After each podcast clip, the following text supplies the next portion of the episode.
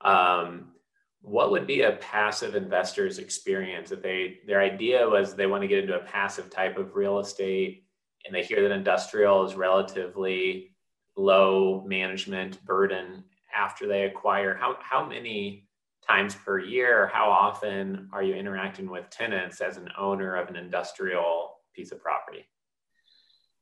Well here again it depends. Um, uh, if your investment is you're buying a single tenant building, building with one tenant in it that's net leased, where they're paying the real estate taxes and the insurance, and all you're doing is fixing the roof if the if the roof needs to be fixed or foundations and things like that. Your involvement with the tenant is almost zero, um, unless there's a you know a problem of some sort.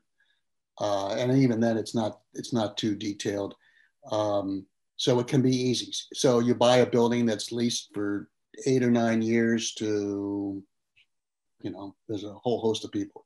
Um, tractor supply or Verizon, where they do warehousing, or you know, um, uh, a data center, for example. Those data center, you don't do anything.